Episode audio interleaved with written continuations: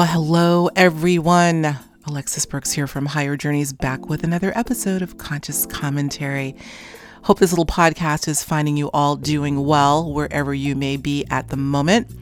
I'm here in still chilly New England, despite the fact that it does say April on the calendar. It just refuses to act like it. So I'm just going to be patient and trust that uh, I will see the flowers popping up very soon. And I have a feeling that is going to happen. It can turn on a dime, as we all know, for various reasons, but that's another story. I want to piggyback on what I thought to be a fantastic conversation that I had with my friend and colleague, Neil Kramer.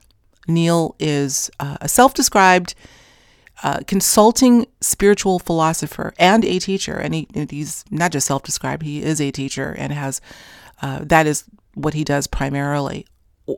Doing what he calls, or teaching what he calls a philosophy for living, understanding this mysterious world in which we live, uh, whether it be from an exo surface, exoteric surface perspective, uh, or an esoteric, beneath the surface, the metaphysical. And he has a great way of blending the two.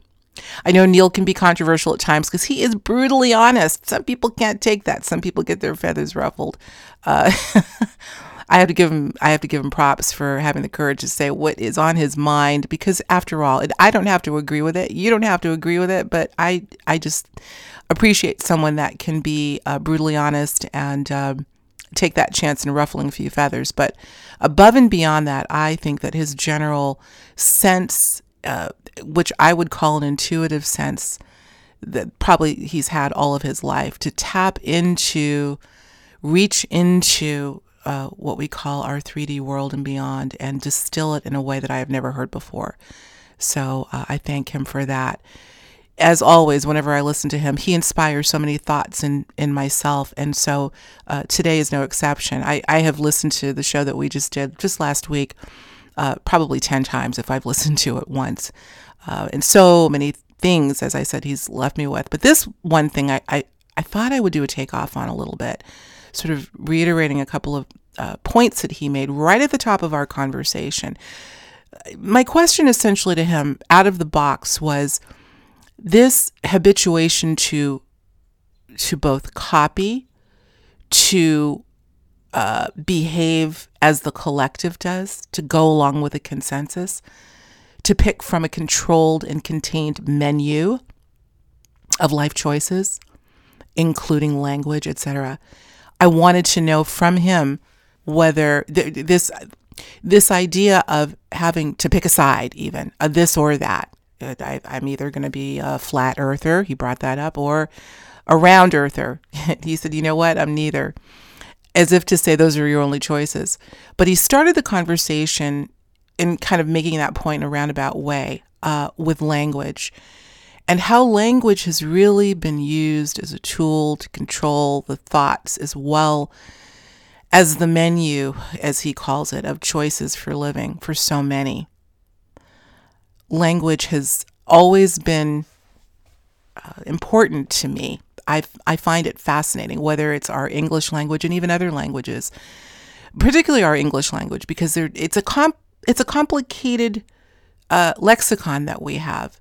So many when when you take the average word in English, and there are multiple meanings. Not to to mention looking into the etymology behind many words, their origins. So you could make a, a, a complete study, and in fact, many people have ling- linguists uh, and people that have studied language and their origins and how they've changed over the years. But I wanted to get into language as first a tool that something that Neil calls empire, that which is a controlling factor, has been for millennia uh, of society over the ages, and how they discovered that if you can control words language, and moreover meanings, you can control the thinking of the people. Very powerful, very simple, uh, and, and seemingly obvious, and yet very powerful because it seems to be a playbook that they still use uh, end to end.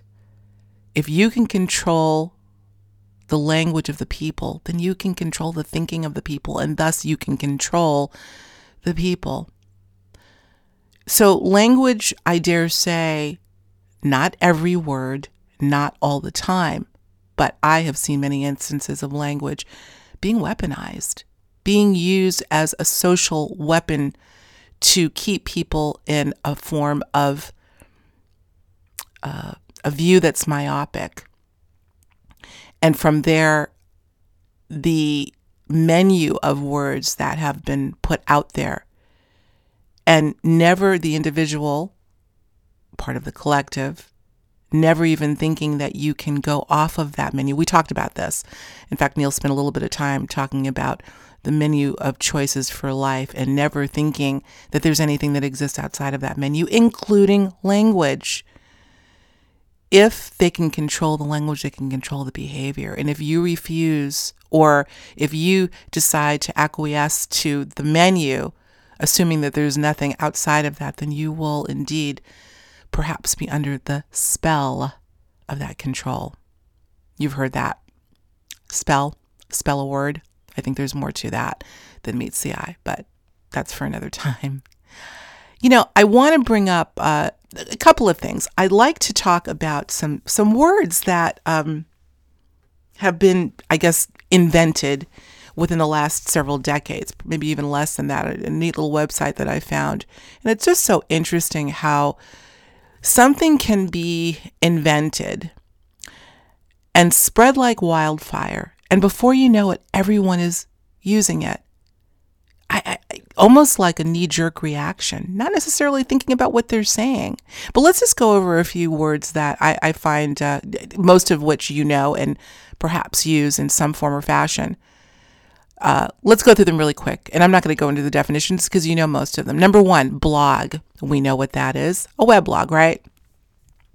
Just about everyone has, not everyone, but a lot of people, including yours truly, has a blog these days. And we use it as if the word has been in our vernacular uh, forever.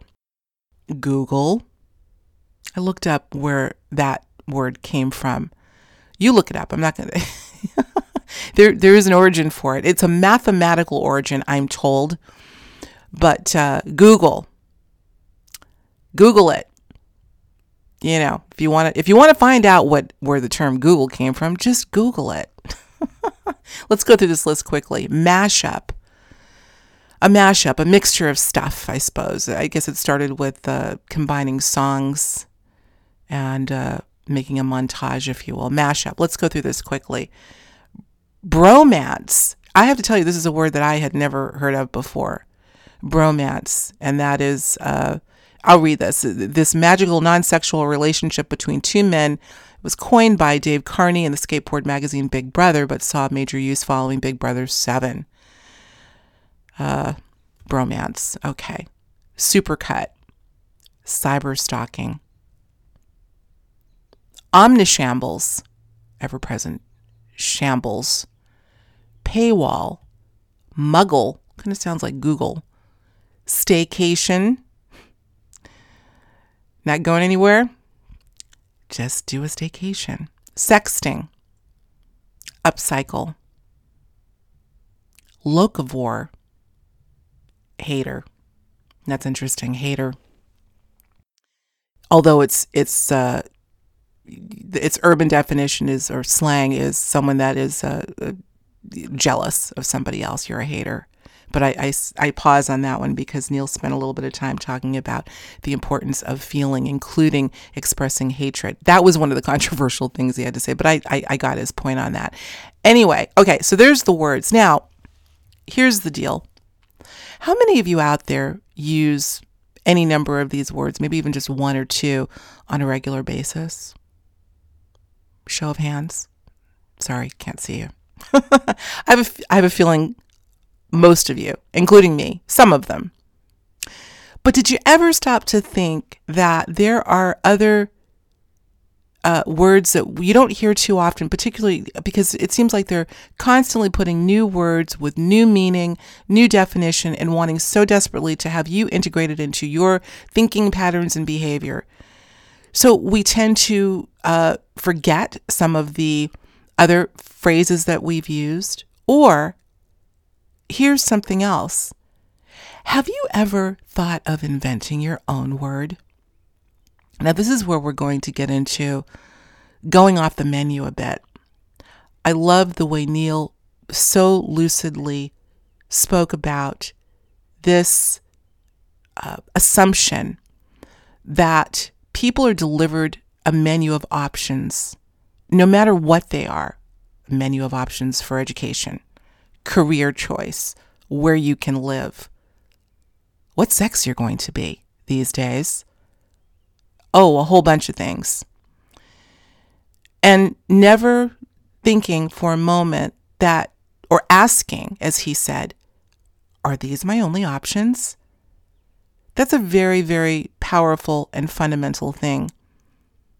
I'm not going to go out and say how many people are doing that and not, but I have a, a, funny feeling that many people get caught up in the menu that has been put before them, never questioning what other choices do I have. I want to, I think I'm going to take this time to issue a challenge since we're talking about language and I, and I do really feel that language is incredibly powerful. It can be creative as well as destructive, depending on how the words are used and the associations people make with them. Have you ever thought of making up a word yourself? Forget the menu. What other choices do I have? This is a little bit of a lesson in individuality and in, and in invention and imagination. I want to tell you a little story.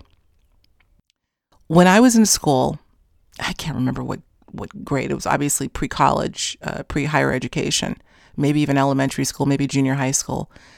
I, in my infinite daydreaming state, did that very well. I got an A on daydreaming.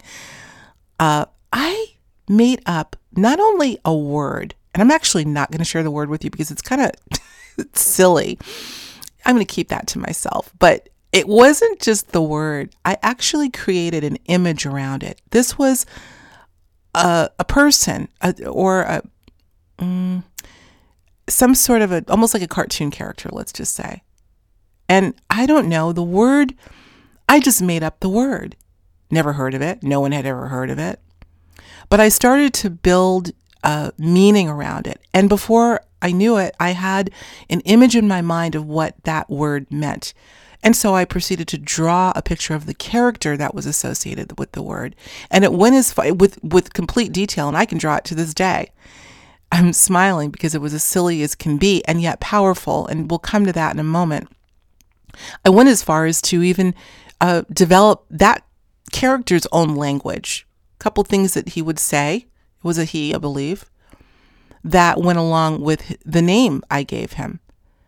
I don't know. Maybe this was the. You can argue that in in uh, the continuum of con- consciousness, maybe none of us are inventing anything. We're just pulling it out of the ethers, the ether, and it's existing already. That's an interesting concept as well. But nonetheless, certainly didn't get taught to me in school. I came up with it. I love also what Neil Kramer had to say about a child and their imagination being so juicy, so unrestricted, unrestrained until it's ironically drilled out of them through so called education. And here we are, many of us adults, looking for a predetermined menu to determine our life. I say, toss that. Maybe it's time to go back to our wild, juicy imagination. We talk about living a sovereign life, uh, a life filled with creativity, without limits. The only way you can live a life without limits is to take the menu, tear it up, throw it in the fire, and reduce it to ashes. The menu that undoubtedly somebody else created for you. So, without going too far off the beaten path, here's my challenge to you. Since again, we're talking about language, would you be willing to come up with a word that you make up? Never heard of it, never heard it before. You might want to Google it to make sure that it doesn't already exist. These days, it seems like everything does. Make up a word. I think this will be kind of fun and I think if anything it will it will illustrate to you, remind you that you have the ability to go off the menu and create for yourself and see what it does. I went through this exercise today and I want to share with you what I came up with. Here's the word. I'll share this word with you because it's not as silly as the one I came up with as a kid. it's the word is in crib. In crib. I'm still trying to get the pronunciation right. It's spelled I N C R I B as in boy. In crib or incribbed. I N C R I B B E D. I played with this over lunch and I said, let me just see if I could come up with something. And, and then the next thing I have to do is assign a value, assign a, a meaning to it. Here's what it means in crib, to remain in a fetal position, uh, to be in a state of immaturity. That would be incrib, incribnation. Oh, she's so incribbed. She needs to grow up. She's so immature. Acting like you're still in the crib. Get it? It may sound silly to you. It may sound, I don't know, super, uh, you know, obvious. But the bottom line is, in in going with this challenge, come up with a word. See if you can justify it for yourself. The, way I justified this word is in a crib. In a crib, a baby, in a fetal position. That's not a bad thing. We've got to go through that process, but we're speaking more in a in sort of a um, colloquial, obviously, way. Uh, it's really an insult to describe someone that way. The collective is in such a state of incribnation. The collective is in such a state of immaturity. So pick the word, assign a meaning, see if you can weave it into your own lexicon, your own vocabulary. And here's the dare go out and use that word. And invariably, the person's going to say, What did you say? You heard what I said. She's so incribbed. What is incribbed? You don't know what incribbed means? And you can kind of play with it a little bit. Let them know what it means. Where did you hear that word? I made it up.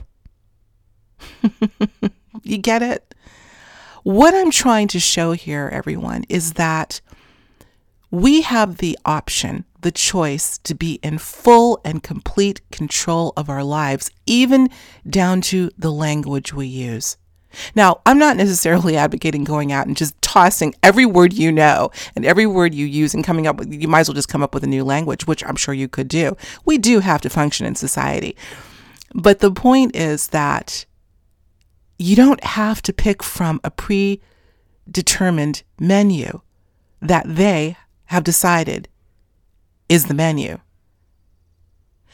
This little exercise of coming up with your own word and your own definition for that word and using that word, say it over and over again until it becomes a part of you, shows you without question hey, I'm my own creator. I have self authority and sovereignty and imagination and creativity. I make the rules, even in some of the words that I use, in my own way, on my own terms. How neat is that? And if we can do that, what else can we do? It would be interesting to see that once you invent your word, start using it. Maybe use it around your family or colleagues. Explain it. I don't know, you may not even need to explain that you came up with it. Just oh, I heard it somewhere. See how fast it uh, catches on, even in a little circle of yours. This is another thing that I find amazing. I think I'm going to end with this. Uh, how things catch on and how people are so uh, habituated to copying, let's just say, parroting one another. Let me use this little example and then we'll, we'll close out with this. I, uh, a lot of you know I love to garden, but I also love home and garden. I love decorating, and th- that's kind of my little hobby that I enjoy doing. I watch HGTV, admittedly, not all the time, but when I when I don't want to be so serious and I want to just get into my creative mode, there's certain shows that I like to watch. But I have to tell you, folks, and you know, being a journalist and uh, being very cognizant of language and and behavior in people, it's just in my blood. I, am constantly just assessing uh, how people behave in patterns, and using this example, I want to, uh, and for those of you that maybe watch HGTV or other uh, decorating lifestyle shows, you'll know what I'm talking about. It never ceases to amaze me. And I'm, I'm either laughing or wanting to cry because people just refuse to go off the script. These are people typically that I'm speaking of that are going to be uh, maybe buying a new home or renovating their home, whatever. And here's what they will say invariably Oh, I, I want an open floor plan I can't stand, you know, boxy spaces. It has to be an open floor plan because I like to entertain and I like to be able to interact with my guests while I'm preparing food. Or here's another one. Oh, looking at a house. This place, this room is awful. It has carpet everywhere. I absolutely have to have hardwood floors. Or my must haves on my list are stainless steel and granite in the kitchen. Gotta have stainless steel and granite. And then lastly, and there are others, but these are the ones that come up over and over and over again. There's one more that, that just came to mind that I'll that I'll share with you. Does it have a man cave? and this one in particular both cracks me up and makes me sad. Because if you really look into what the inference is here, talk about words and language being used against certain groups and population at large, you could argue that the male who at one point was portrayed, among other things, as strong and masculine, has now been relegated to a caveman, someone who's only fit for the basement. And I have to tell you, when people come to our home, we have a downstairs area that's finished that I call the media room for obvious reasons. And people will come and say, Oh, look at this man cave. It's beautiful. I said, Do not call this a man cave. Everything has to have a label, a designation. Again, because they were told to, because that's part of the list. It's really something to me that people just repeat, repeat, repeat without even thinking about it.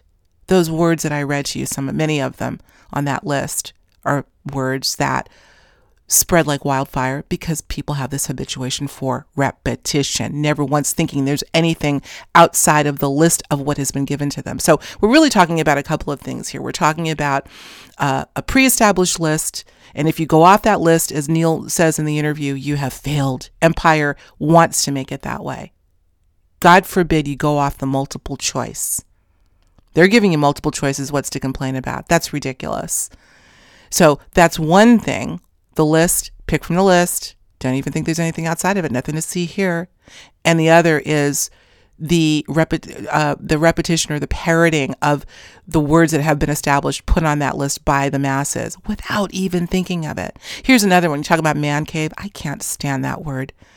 Uh, you know, I think more of of uh, a people, but I think more of uh, our strong males. My husband does not live in a man cave it's really something. Anyway, I'm not going to st- get stuck on that.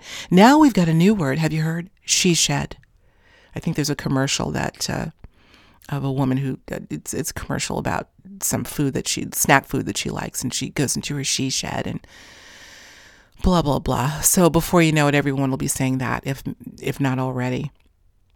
So I say toss those. Use them if you want. I, sometimes they're fun. And I, look, there there are a few words and expressions that I will use that I find apropos depending on the mood. Like what I use a lot these days is really? Like, really? that to me, for some reason, works. That expression of really? Are you kidding? You can laugh at it, but at least have an understanding of how this all works and know that you do not have to use that language because they put it out because your friends and family use it. Who cares?